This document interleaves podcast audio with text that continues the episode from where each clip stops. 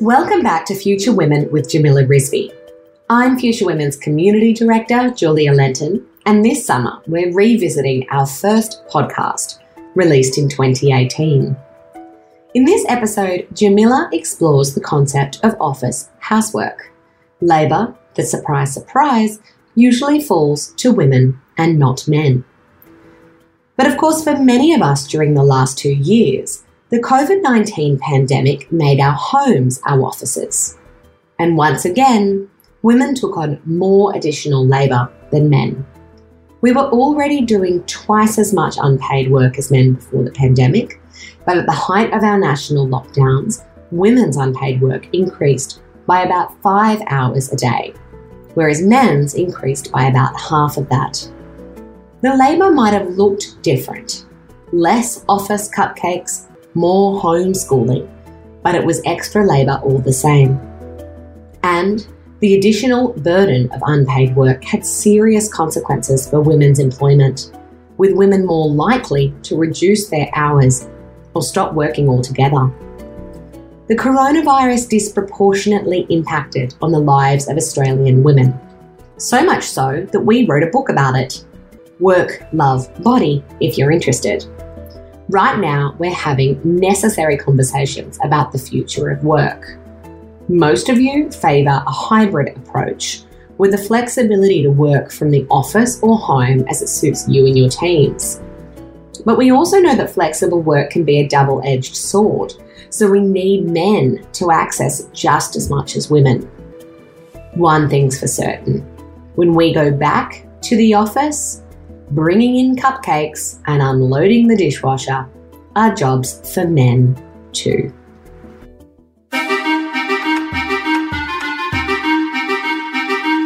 When it's someone's birthday, who is the person on your team most likely to organise cupcakes and do the rounds getting everyone to sign a card? When the office fridge has gone past gross to an utterly inhumane level of foul, who is it that gets stuck into the it has to be done Clean up.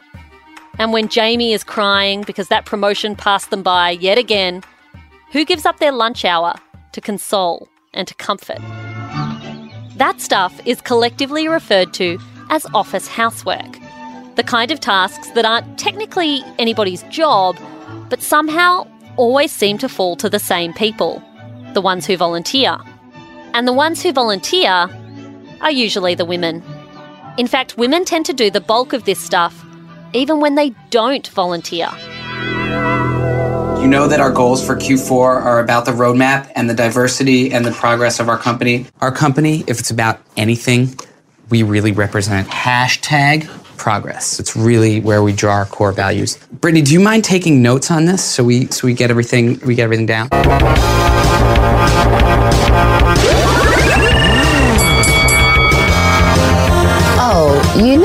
Really great at taking notes is is Josh. Wait, what? As you probably guessed from the Build It series clip, this episode of Future Women is about office housework and why it is that women tend to help more but benefit less. So if you're the person who always gets stuck taking minutes or tidying up after a meeting, then stick with me because by the end of this podcast, we're going to have you and your office doing things a little differently. I'm Jamila Rizvi, and this episode of Future Women is We Need to Talk about the cupcakes. More women have the opportunity to drive change. If someone says, I'm not a feminist, I ask, what is your problem? We must do better. So I want all the girls watching here and now to know that a new day is on the horizon. Think men are inherently lazy people in the office and they don't clean up after themselves. Yeah, 100% reckon that around the office it's always women that are picking up after everyone or cleaning up the kitchen if they see it's in a mess or ordering cakes. Just out of the guys in my office, I wouldn't trust them to be honest to go and get a cake, especially if it was for me. I'd rather go and get my own. Actually, in our office, there's a great guy who is often cleaning up for us, and he's an excellent baker and brings in treats all the time. My direct co worker is quite helpful. Uh, he must be well trained. He has his own Pine O Cleen in his locker, he does coffee runs, um, and he's generally pretty good. Making sure the office is practically clean, empty the dishwasher, get coffee for the guys for their meeting. It's always the girls in the office. Office housework generally falls into one of two categories. There's literal housework, like unstacking the dishwasher, cleaning out the office fridge, making cups of tea, or tidying up after the meeting is finished. And then there's all that workplace stuff, which is important but undervalued, and often isn't part of anyone's actual job description. Things like taking notes during a meeting, answering the phone when the receptionist is away from their desk, or organising collection for a present when someone is going on parental leave. Office housework immediately conjures up images of things that we would equate with housework at home, such as doing the dishes and meal preparation, etc., which there's definitely an aspect of that within office housework. But in essence, it's work that needs to be done to keep the organization running smoothly but will not lead to promotion or high visibility within the organization. And research backs this up that office housework is disproportionately assigned to as well as volunteered for by women and minorities, by, by people of color. That's Ruchika Tulshyan. She's author of The Diversity Advantage and writer for Forbes Online. She says that in addition to women doing more of these kinds of activities, they're also expected to do more. In one New York University study, participants were asked to assess the performance of employees who did or didn't stay late to help colleagues do extra administrative preparation for a really important meeting. If a man stayed late to help, he was rated 14% more favourably than a woman who also stayed late. And where both men and women declined to pitch in and help, the women were rated 12% less favourably. The research found over and over that after giving identical help, a man was significantly more likely to be recommended for promotions, important projects, raises, and bonuses. A woman had to help to just get the same rating as a man who didn't help. So, where does this expectation that women should lend their time for low status, unpaid tasks come from? A lot of psychologists think it's about motherhood, that women are seen in the workplace as well as at home as mums, and that office housework and generally being helpful is just something that mothers should do. So much of this is rooted in the general gender inequality and inequity we see in society today, right? So, women disproportionately all over the world are conditioned to be and expected to be the caregivers at home and disproportionately do that work within their families and within society. And that sort of just extends beyond the home and has certainly crept into the workforce as well. You know, there's all these ideas and conditioning that women are naturally the nurturers. They naturally want to ensure things run smoothly. So it's it's very much linked to that. Interestingly, women themselves seem to accept these expectations as just how things are. Sue Williamson is a researcher at UNSW Canberra, and her research has shown that it's not just men driving this culture of women do the housework in the office. There is an unexplained or unmentioned expectation that women will undertake these roles, and women do pick up on that and they just do it. We also heard that women just get fed up with going into a dirty kitchen and they can't stand it, and so they will pack the dishwasher. But I think women do it without thinking about it a lot of time. Women have that ingrained into them, um, and it's kind of too hard to fight in a lot of instances as well. There are so many bigger issues. So it's just easier to do a bit of office housework yourself. There's also the often trotted out line that women are just naturally better and that men don't think about this stuff. When the truth is, nobody is any better at cleaning out a stinky office fridge. The difference is that women are conditioned to do these sorts of looking after people jobs, and so the office has higher expectations of them. So there's a good body of research around the idea of women having to walk a narrow tightrope between being respected and being liked. And I think the uh, expectation on women to be likable, to be naturally helpful, um, you know, even extends to things like what women wear, how often they smile. I think that's very much linked with these ideas of, of how women must behave. So, penalization and penalties in this case could be things like in performance reviews being called things like not easy to work with, not a team player, right down to literally just having these stereotypes perpetuated within your team, right? Um, and that could result in having less opportunities to have leadership roles. It, it, it just plays out in a variety of different ways.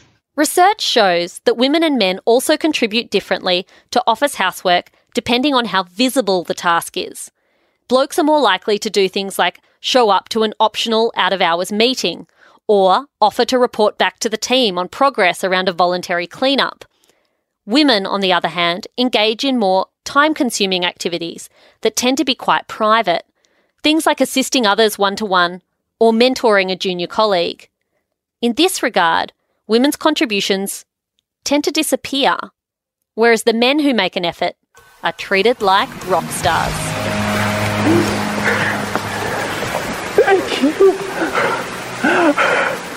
You love me. And they come to expect that kind of thanks and adulation. I like being thanked. There's a distinction between office housework and what Joan Williams calls glamour work, um, and we call it, you know, it's the high, it's the, it's sort of sexy work, it's the high tempo work, um, and it comes down to visibility and who is more visible in the workplace.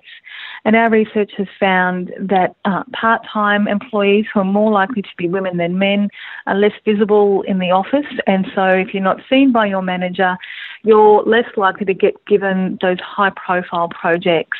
And especially if you're part time uh, or if you work from home, you're even less visible. So it comes down to being visible in the workplace and who's on hand to give those projects to. You know, managers might not have a lot of time to think who needs to be on this task force or this big project. They know that this person sitting over there has got a good track record. They'll get them to um, put them on that important job. And so basically, it comes down to visibility in the workplace. So, what about the women who refuse to help out? What if you insist that your time is your own and decide not to pitch in and help when you're not being paid to do so? What if you act like most of the blokes do? Well, chances are that you'll be socially punished for it. Our perceptions of traditional gender roles are firmly entrenched. Just like we expect mothers to be self sacrificing and attentive to their child's every need, where dad gets a gold star for babysitting at the park, women in the office are expected to do the housework. And when women don't help, they risk being labelled precious, a princess, a bit full of themselves, not a team player while there isn't enough research to show what happens when men decline to do office housework, if we look at the way societies have conditioned us, it's it's all right for men to decline and show typical leadership traits such as being sort of outspoken, being sort of even passionate in, in what their responses are and decisive. And there is research to show that when women exhibit the same traits, they're viewed in a negative way. So, what can we do about it? If we're constantly being asked or silently expected to perform office housework and emotional labour, and we're punished if we don't do it, what's the solution? Number one, have a watertight refusal in place. Learn how to say no.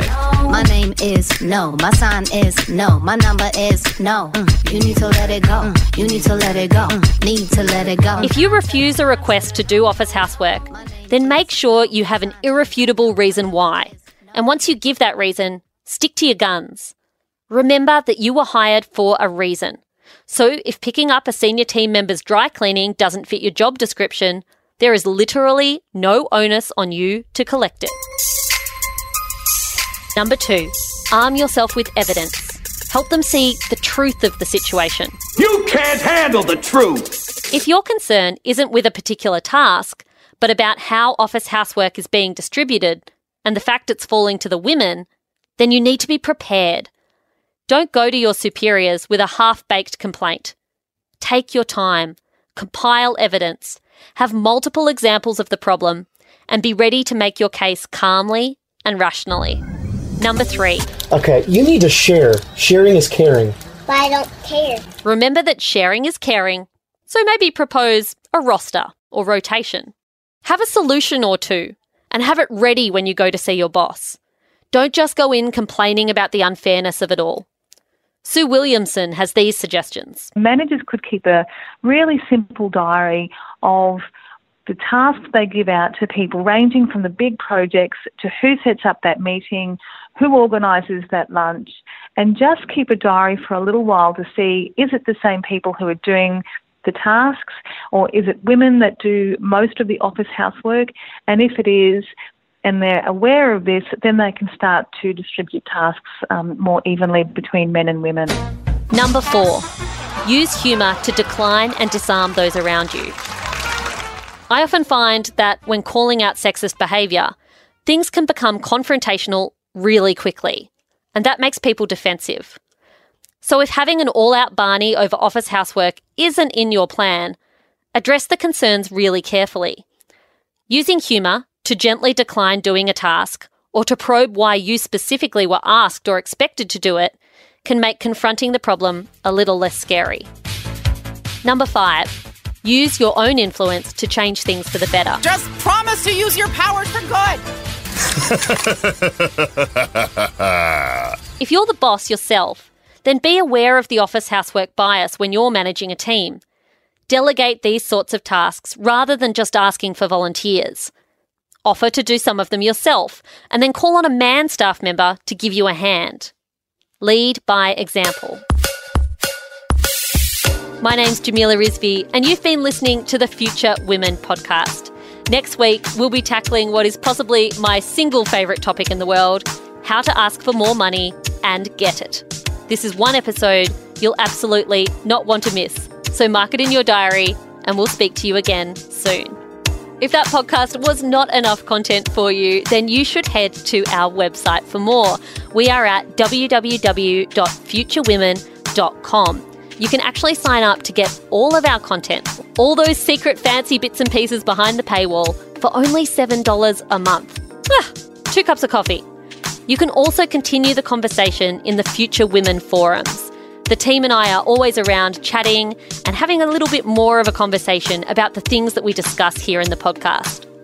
Of course, you can also get the podcast online, on iTunes, or on any other podcast app that you happen to fancy. And while you're there, why not leave us a review? Only a nice one. If you've got bad things to say, then I think it's best you keep it to yourself.